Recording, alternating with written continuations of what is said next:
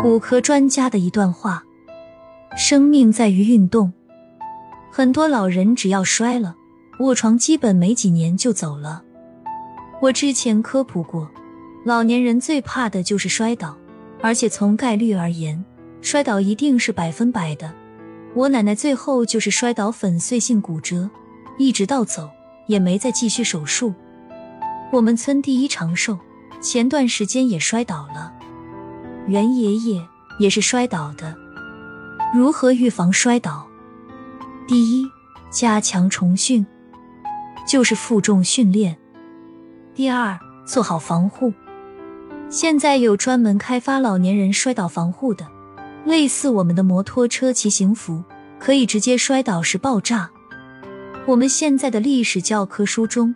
经常讲唐太宗提倡和亲，主张民族包容政策，自古皆贵中华，见夷狄，朕独爱之如一。文成公主之嫁吐蕃被热烈歌颂了几十年。实际上，唐太宗本人并不看好和亲，也不认为和亲真的能够改善民族关系，他只是把和亲作为民族斗争中的权宜之计。一零八二年，苏东坡途中遇雨。没带雨具，常人只有“狼狈”二字。雨声打在竹林上，发出巨响，令人心寒。好一个苏轼，就这样写下宋词中“我的挚爱，莫听穿林打叶声，何妨吟啸且徐行”。这里面还有个背景：苏东坡为什么叫苏东坡？是因为他被贬到了黄冈，他有个铁粉叫马孟德。马孟德托关系给苏轼在城东借了五十亩地，因为在城东。另外，当年白居易也在城东搞过庄园，起名东坡。于是苏轼致敬偶像，也起名为了东坡。这次淋雨是因为要去沙湖买地，中途下雨了。里面最经典的一句是“竹杖芒鞋轻胜马，谁怕？一蓑烟雨任平生。”黄冈之前的苏轼是戴紧箍咒之前的孙悟空，黄冈之后的苏轼就成了苏东坡，成熟了，稳健了，潇洒了。我们总是说唐诗宋词，宋词的词是什么？就是歌词，歌女唱低。宋朝流行之父是柳永，可以把它理解为当时的周杰伦，一个词牌，一个唱法。例如《念奴娇·赤壁怀古》《水调歌头》，苏轼的创新是什么？第一，不追求音律，把词当诗去写；第二，柳永只知道写男女，而苏轼啥都写。北京夜晚，零下二度，滴滴叫车，开车的是一个东北小伙儿，辽宁阜新人，八三年的。一个人在北京开滴滴，车是租的，月付四千八，每天七点整出门，十一点回去，两顿饭都在家吃，中午一罐八宝饭或者一块面包，车上对付一下。老父亲去世了，老妈六零年的比我小四岁，家里种了几十亩地，收入两万多块钱左右，全种玉米。姐姐在老家，可以过来照料一下母亲。小伙子头发有点少，不大爱讲话，到现在没成家。我问他为啥不找个对象，他说哪有人能看上咱们呢？我问在北京开滴滴一年能挣多少钱，他说五万块钱都够呛，租车要交钱，限号每月有四天不能上路，房子是在远郊租的，一个月一千五百。问他最怕什么，他说最怕生病。没爱情，没朋友，没有社交，总得玩点什么吗？有时玩了两把王者荣耀，我也不跟别人交流。任何问题都有两个观点，一种是错误的，另一种是我们的。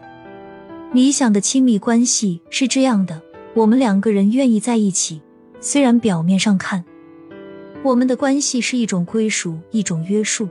但是这种约束和归属符合我的自由意愿，我是自愿进入的，没有感觉到违背内心愿望的压抑和束缚。因此，好的恋爱关系既是受约束的，又是自由的。很少有人知道，李银河是王小波的媳妇。我之前不是写过一句话吗？为什么战争每隔几十年就爆发一次？是因为和平久了，人们就会浪漫化战争。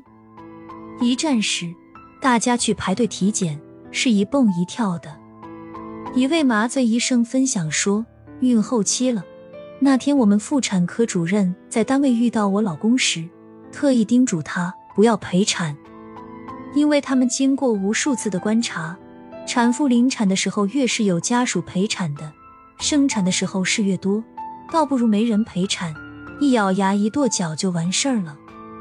当然，我们有分娩镇痛，那可是个好东西啊。我给我们同事家媳妇做了分娩镇痛之后，他跟我说。发明这个的人应该得诺贝尔奖，统治是造福人类的伟大工程啊！评论里有支持的，也有反对的声音。其实这个问题都不是问题，每个人的性格不一样，每个人的另一半也不一样，因人而异。我的宝宝还没出生，进产房的经历不是很多。就拿我在手术室这几年的经历来说吧，平时做剖腹产手术有择期的。也有急诊的，什么样的产妇和家属都遇到过。现在大多数的产妇都会在孕期通过各种方式来了解生产或者手术时的情况，也有很多产妇来手术室的时候，对自己该怎么配合说的头头是道，根本不需要我们过多的做疏导。像这样的产妇相对来说就是比较有主见、比较坚强的，遇到问题他们自己就可以独立面对和解决。如果这样的产妇的另一半稍微经不起阵仗，在陪产的时软弱了、怂了，不仅帮不上忙，产妇还得去照顾另一半情绪，那么陪产就不是个好选择。如果另一半也是坚强、有主见、会疏导产妇情绪，可以提供正向帮助的话，那么陪产是有利于产妇的。当然，也是有特殊情况的。比如我之前差点就爆炸的一台剖宫产，是胎心不好急诊来的。我们常规按保卫患者麻醉来交代，签字的时候，产妇的爱人磨磨唧唧、犹犹豫豫，绕着反流、五吸和手术镇痛两个事儿，一直不签字，一直喊他妈来商量。他媳妇在里面忍着缩痛，她孩子在内破窒息的风险边徘徊。身为女人的老公，孩子的爸，居然一遇到问题就喊妈，我也是醉醉的了。你们说，这样的老公给你们陪产，你觉得是好事吗？